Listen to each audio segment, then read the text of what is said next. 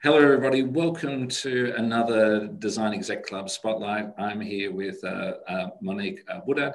Hi, Monique. Hey.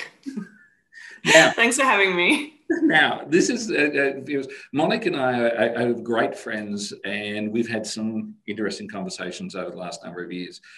And we're particularly going to dig into an area which is uh, without a nest. So we're doing some acrobatics here, which might be might be complicated they may not be, but uh, let's go into it. Um, we're going to be talking here about some of the topics that I expect that we'll get into It will be around privilege, it will be around agency, it will be about making a difference, and it will be about making sure that we accelerate to a better future. So we're on, we're on message. Now, Mon, um, about two years ago, you were working on a project that wound up becoming the Institute of Architects Conference. It was called Collective Agency. Tell, tell me a little bit about that. And I want to go from there to where we are and beyond. Okay, well, to give a small amount of context, um, I am an architect. I'm the director of WOWOWA Architecture, and uh, we're a medium sized practice in Melbourne, um, in Collingwood. Uh, we um, do a mixture of residential work and uh, we, do, we sort of break our practice in thirds. So, resi, um, civic, so a lot of um, government schools that we're doing, and then a third is kind of this pro bono city shaping um, climate imaginary thing. So, uh, as part of that component, um, I was uh, roped in, I'm going to say roped in by Claire Cousins um, to be the curator of the 2019 uh, National Conference. Um, for the Australian Institute of Architects, and we called it Collective Agency. It was co curated with Stephen Choi, um, who is a, uh, an architect, um, but he specializes in biomimicry. Uh, which which is, I guess, um, the idea that design uh, can um, mimic biology um, simply, and he's sort of the leading expert in Melbourne with that. And the idea was to talk about sustainability in a way that was fresh, in a way that resonated, um, and in a way that was um, that engaged with country. And so the conference a lot was about was was was about um, unpacking um, what the relationship between country and sustainability were. Can, can I just, because we've got an international audience here, and I yeah. want to just help them with that term, engage with country. Uh, the Indigenous people of Australia, uh, the Aborigines, uh, talk about the land as country and they talk about being engaged with their lands as in, engaged with country. So for people who aren't familiar with uh, the Australian Indigenous um, way of life. That's what that language is. Uh, sorry, Mon, I just uh, had to clarify that. Yeah. No, I mean, I mean, we, um, you know, there were there are very few Indigenous um, practitioners, architects um, in Australia, and um, but I think that there is this general um, shift towards, you know, a global shift towards decolonization, towards indigenizing the built environment, diversity, um, you know, gender equality just in general. The conference had 60% uh, female speakers and a very diverse group, um, culturally diverse uh, set of speakers. And the idea was to, um, you know, acknowledge country um, in every segment of the two-day conference with over a thousand delegates. Mm-hmm. Um, and it really was meant to be this, um, you know, this spotlight on who it is that's actually practicing and what are the issues and um, it wasn't about the, you know, really sexy Instagram um, eye candy. It was really about what are the issues and how can we challenge the status quo? How can we be activists? Um, how can we market ourselves in a way that's meaningful? How can we change the conversation? You know, I, I really love that quote of like Don Draper. like, if you don't like the conversation that's being had, just uh, yeah, change the conversation. And so um, for us, it was around um, you know, engaging with emerging architects and really um, exploring what it meant to be a design thinker and, uh, and an activist. And in, in Australia for architects, and in the US, there's NOMA for the National Organisation for Marginalised um, Architects. And I think I got the right name wrong there, but it's actually that's the that's the sentiment behind it. Is there a part of the institute, or is there a group that actually champions and and gives a spotlight to people who are coming from either marginalised or Indigenous communities? I mean, I think that the conference really did um, really did spark an engagement with that. There is a First Nations um, advisory group that's head up by one of the speakers, Sarah Lynn Rees. And, um, you know, I think that we really, I'm, I'm on the board of the Australian Institute of Architects Victorian chapter, um, their chapter council. And so I think that they're, you know, I guess I became obsessed with the power of one person as well to, to have that kind of agency within organizations and to really kind of steer the ship um, not gradually, very like harsh, very uh, aggressively into a certain direction. I mean, I've been in there since 2016, so I guess that's kind of a long time. So I guess that's kind of a gradual change, but it is, um, you know, towards um, taking sustainability or creating a regenerative um, economy, taking that seriously, advocating for architects, um, architecture, and the built environment, um, and and for cultural and and gender diversity. I guess they're just things that are only being really touched on at the minute, and we um, we we're passionate about that. So. Okay, so uh, a couple of things we'll do with the podcast here is we'll put some links into NOMA so that you've got that.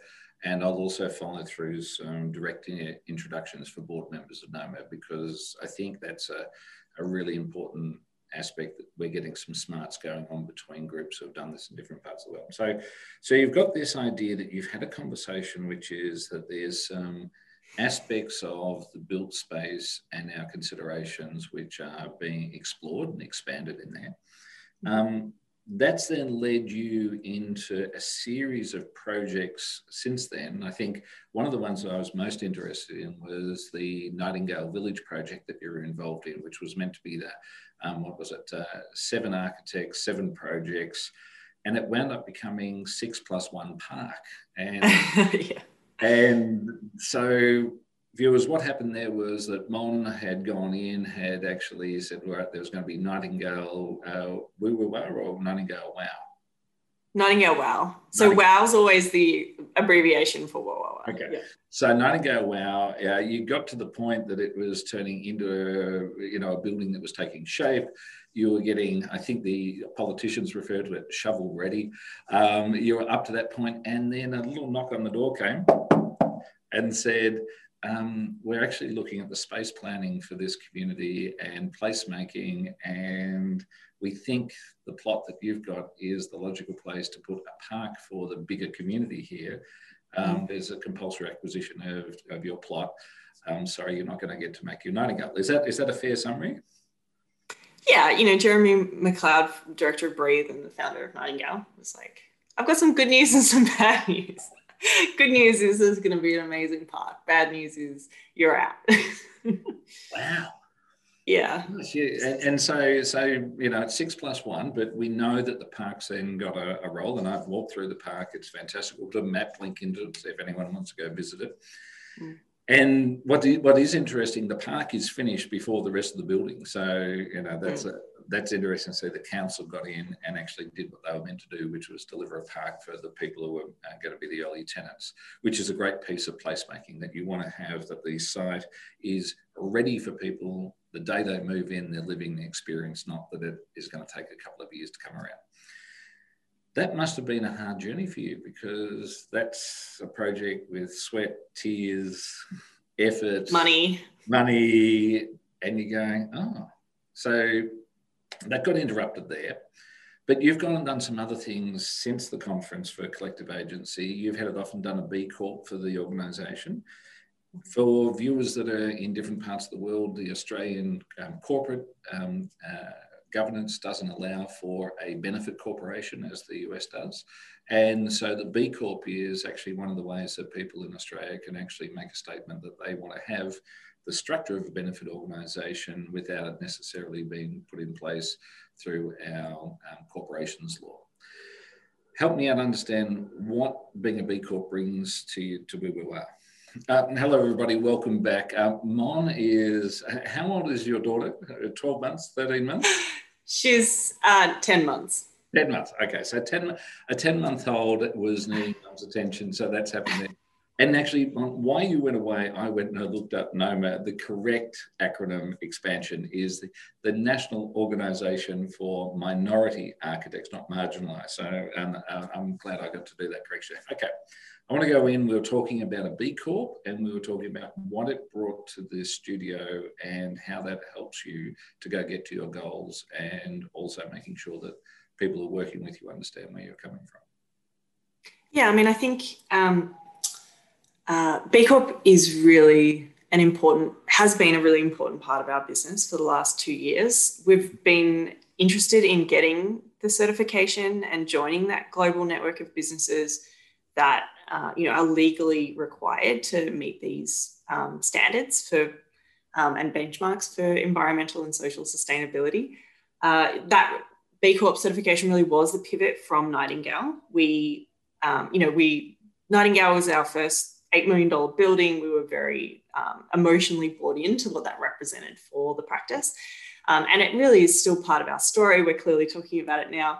Um, but the B, B, Corp was that kind of pivot to be like, okay, well, how do we um, regroup and recover and, and, and live into our values and um, really cement what it is that we are wanting to say as an architecture practice? You know, it coincided with us moving into bigger work. Um, you know, we do uh, do a lot of these sort of renovations, um, but the move into these government school projects, I think it, it allowed us to really um, get clear on, um, you know, what we stood for, but then it created a lot of collateral for these um, tender processes. You know, when we went out to pitch for the, the civic work, um, you know, we could just tick a box and say that we're B Corp certified, and people are starting to understand what that means. And so, yeah, um, and then, uh, you know, I think that it was one of the things that actually also got us through COVID as well, because, um, you know, our team became very tight knit. And we, it was always very tight knit, but um, there's, you know, 14 of us that sort of got ourselves through the global pandemic. And it was because I think we were very clear on, you know, how we make decisions. So if I sort of said, um, you know, if one of the team, you know, working remotely was designing a handrail, for example, it would become really easy to kind of say, okay, well, it has to be made out of a sustainable material, it has to be colorful, it has to be playful, it has to be all things. And so um, it made working remotely very easy for our whole team, I think. And it's interesting, we're in the middle of doing uh, this month's uh, Design Exec Club Town Hall is all about standards. And so what, what's interesting there is the B Corp, you're using it as an internal standard you're also using it as a standard to help people who are going to engage with you so that they know that the minimum threshold that you have is B Corp uh, certification. But I'd imagine you're going above and beyond the B Corp certification in your standards. How do you express that above what B Corp is? Uh, is that where you just handle that in your overall presentations, or is that something that you, there's other certifications that you're heading for? Uh, we're currently getting ISO 9000 certified, um, and we're finding that very easy because of all the B Corp stuff. So um, I think it's just more, um, you know, I got really passionate about the Architects Declare movement and the idea, not that I want to can anything, but um, it is just a, you know, email sign up. There's no real requirement to do anything. Um, and I think that for me, accountability and transparency are these key um, signifiers um, that allow us to step into our truth and to to live that path. And so, yeah, I think um, I think after the conference, I just got really sort of like, yeah, but what are you actually doing about it? you know, like it's the time for words have have you know they have their place, but I'm now it's just about action. Like, where's the proof that you're actually engaging with this in a meaningful way? We don't have time. Um, we don't have time for promises anymore. Um, there's only time for action. So, yeah, and I and I think that's the important thing. You know, it's lovely having good intentions, but it's actually it's actions and getting I was going to say a very naughty word there, a cuss word, as Americans would call it. I was saying getting stuff done. So you might imagine what I was going to say. But um, and, and, so there's a project that that I went and I saw you presenting with a bunch of other architects, which is called the New Normal. And that's one of those examples of, well, we've actually got a proposition here where we're pitching for a bunch of projects that we'd like to see get funded so that they can actually accelerate us to a better future. But it's actually not just a better future, it's an astounding future. Can you help summarize that for me? Yeah, I mean, um, I have known Ross Harding, who's the founder of Finding Infinity for a long time. He is this environmental scientist, activist, visionary man who essentially um, roped in 15 different architects to do a um, do some renders that I guess um, spoke to his idea of a $10 billion transformation for Melbourne. The idea is that as countries are too politicized, that cities can make change. And so he brought uh, 15 different initiatives from around the world. And the idea was to implement them all in Melbourne, so all in one city to make it regenerative and to make it a producer and do all the sustainability things. So uh, the idea was that the 10, the 100 bill would pay for itself in 10 years. He did all the numbers on it and, um, you know, it, it became this huge uh, fanfare at Melbourne Design Week, which is run through the NGV um, Australia and um, yeah, we we were involved in that, and it was um, it was huge. And and you and you came, Mark, and saw my presentation. Well, look, I came and I saw, and I I'd had conversations uh, with Ross uh, prior, and I think it was actually I just remember saying to him, Ross, just make this happen. You know, just you've got to commit to it. Let people know it's happened. Uh, let people know it's happening, and that, and they'll jump on board. And it was astounding to go along and see see what had come around. And that was because of a collective agency where a bunch mm. of people had said, we're going forward as a group and there's a proposition. What I did find interesting with the with the project is because it's it's a bunch of architects who are who are driving it forward. It's talked about what the cost of the project is, which is the 10 bill. Whereas if it was being driven by a bunch of developers, they'd be talking about the 100 bill benefit it brings to the society the, they'd be talking about the uplift, and and I, and I find that framing really interesting. I know with the uh, with the awards, we'll often hear you'll refer to it was our first eight million dollar building, but if you hmm. go look at the economic activity, the economic benefit that comes out of it, it's more likely three to five times that is actually what its economic impact is. What you're looking at is what the budget is to execute rather than what the impact on society is. And that's that's interesting getting both sides of the framing there. So what Ross has um, uh, been able to do is actually say, here's actually a cost but let's not think of it as a cost because we're coming at it from an economics perspective. Look at what the leverage and what the benefit is.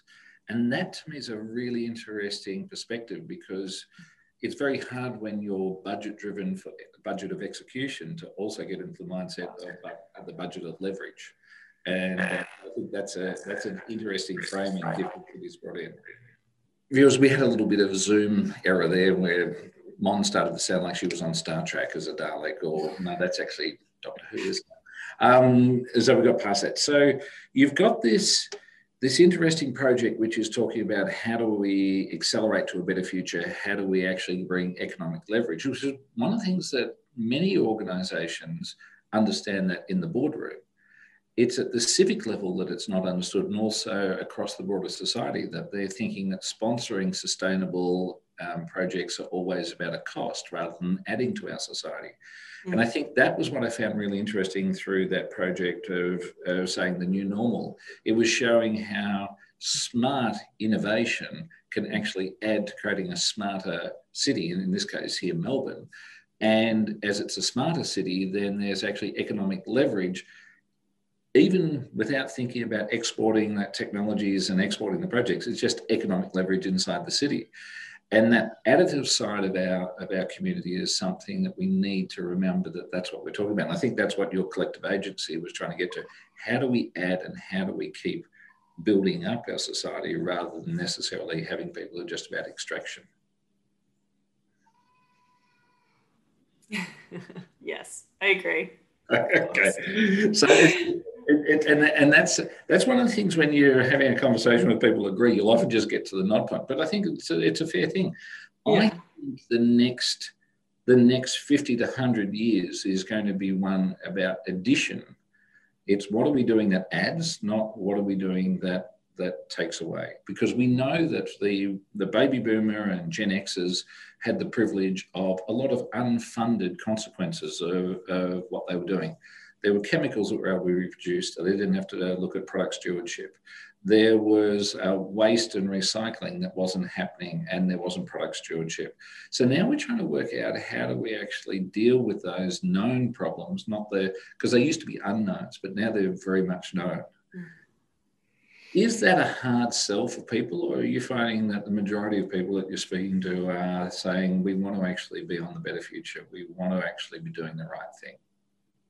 I mean, I guess it's sort of which algorithm the person's sitting within, right? Within social mm-hmm. media in a way. Like, um, Beautiful. Beautiful. You know, and I, and I think that um, I'm finding the thing that I'm finding personally challenging at the minute is because we've been working on a new normal for a year and we bought in and we met with Sustainability Victoria and all the people. And there were people from Melbourne City Council and Sally Capp, the Lord Mayor of Melbourne, wrote the foreword. And there was all this momentum and um, you know the, the, whole team's meeting on friday actually to talk about um, you know what now. But i think i found it very um, confronting to then suddenly um, go okay well what now? Because in my mind it was so obvious that all of these things had to happen and the benefits and um, you know that it was just going to happen. And i think um, you know uh, quite a few of the projects have been funded in some capacity and so i think we you know it is just that slow road but there's this kind of fire in you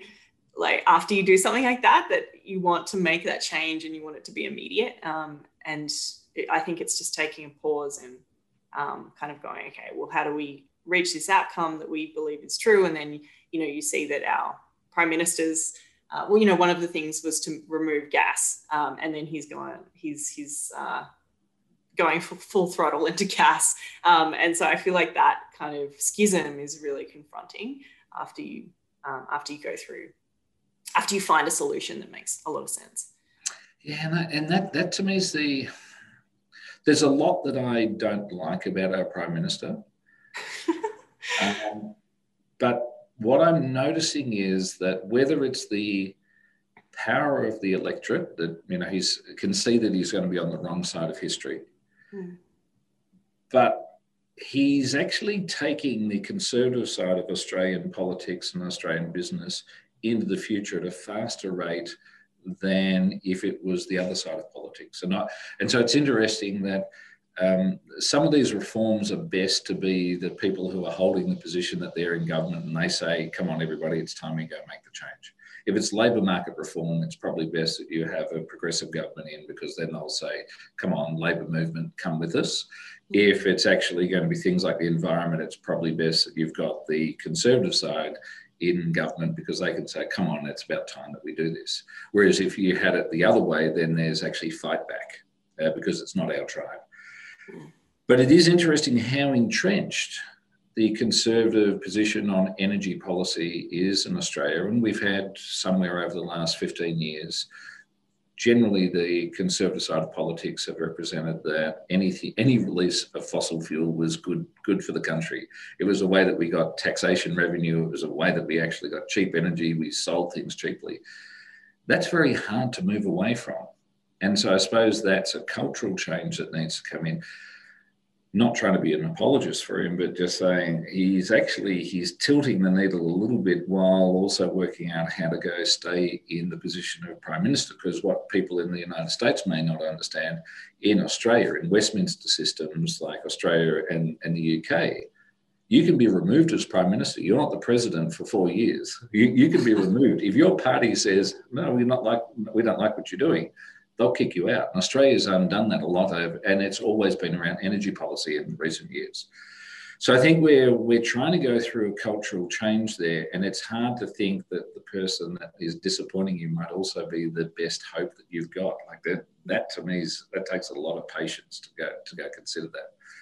And the kind of crazy thing is, um, what role I have in this conversation as an architect, you know, as a design thinker, and I think and the architecture profession in Melbourne at the minute. It's extremely collegiate. Everyone is very supportive of each other. And it, you know, it does feel like we are kind of starting to sing from the same songbook as a as an industry. Um, and so what role you know we we have to play i think is the thing that is, is really exciting um, because we're champions of the built environment and we're champions of good design and what that means for community and what that means for the environment and and and i think that's what it means to be an architect. You're thinking about all the things and you're wearing all the hats all the time. Um, mm. and i think that you know that aligns with my personal passion of being this like yeah multi-passionate architect or multi-passionate entrepreneur. But um, you know is the catch cry. But like uh, of Marie Forleo i'm obviously a huge fan of. And, and, and, so i suppose that what's really interesting there is that architects can only have a certain amount of agency if policy or developers, you know, the people with money, if they don't want to back what the architect's vision is, then it's not going to happen. So, hmm. you know, you were talking about um, for a new normal that Sustainability Victoria, the government agency charged with with that, and it also happens that uh, Claire, who's the CEO there, was a former deputy mayor of, uh, of the city of Melbourne. So it's like she gets the civic and she also gets the state side. Hmm. But if those people weren't leaning in, that project wouldn't have been able to get legs. So, you know, I suppose it's a matter we have to monitor how much are people leaning into that new prosperity, the new opportunity, versus leaning back from it. And that's what, that's a pretty good indicator. Hmm. Now, the biggest leaning in is when people put money in. So hmm. these projects uh, for the new normal, you said that some of them have been funded. Mm. Um, is that funded, shovel ready, let's get going, six months we see something delivered, or is that um, it's going to take 12 months, two years? What's the t- time frame to see those projects being realised? Well, I guess uh, speaking, you know, for the WOWOWA project, uh, so we partnered with um, a developer, and um, he we're currently working out. It's a it's a huge development um, in North Melbourne, which is actually very close to the city, uh, and where you know it's it's um, you know, res and it's, um, you know, it'll have a big retail and wellness center. And so we're working out where our anaerobic digester can fit into this development. And he is just extremely excited about the idea of using that as, um, you know, marketing leverage and being this sort of hero sculpture within the development itself and, you know, partnering it with, um, yeah, with, with, you know, food so people can understand that the chip that they don't eat goes into the digester and fuels their spa. Um, yeah, so I think uh, I mean that we're in feasibility phase. So we've we've been paid money um, with Finding Infinity to to do this feasibility, and so I think mm-hmm. it is those little baby steps. Okay, and and that's really important to know that you know it's not like a tech startup where someone says we're going to pour in five mil and come back in six months and give us a product. Yeah, it's so there's going to be some stages here, which is the way that all built space projects uh, work. So you've got an anaerobic digester. For the viewers that aren't familiar, that's basically like an industrial compost bin, but rather than actually having that the gases are released, the gases are actually kept, uh, kept in a pressure um, container, and then those gases are actually used and converted to energy. Is that a fair summary? Yeah, yeah. Organic energy to biofuel, right? So right. we, yeah. So when did you like i'm thinking as an architect did you ever think that you'd ever be designing in an anaerobic digester into a building no i didn't even know what it was until recently basically. Um, yeah it took me a while to understand what it actually was. And uh, but yeah i mean that was the topic waste energy that we were given. And um, you know i embrace everything with like you know wholeheartedly. And so now i'm just a yeah organic energy expert well, actually, in like the, the Olympics, there's always other experts that help rise you up one level and one level, don't you? So, so we look forward to see that go. There's two questions that I ask everybody that I do a spotlight with. Mm-hmm. The one of them is just a politeness. Like, is there anything that I haven't spoken about that we need to speak about before we wind up? And the other one is, who's inspiring you? You know, what if you were saying, well, I've had a spotlight on me, there should be a spotlight put on these people. So, have I missed anything? And do we have to go, you know, do we need a few minutes to go through and, well, Mark, you missed this most important thing? Or have we got through some of the main elements that we can do on shining a spotlight that gets us from collective agency through the Nightingale Project, through the B Corp, and into a, a, a new normal? I mean, I, I guess the the link um, between them all is really the ambition to make change and to explore, um, you know, explore.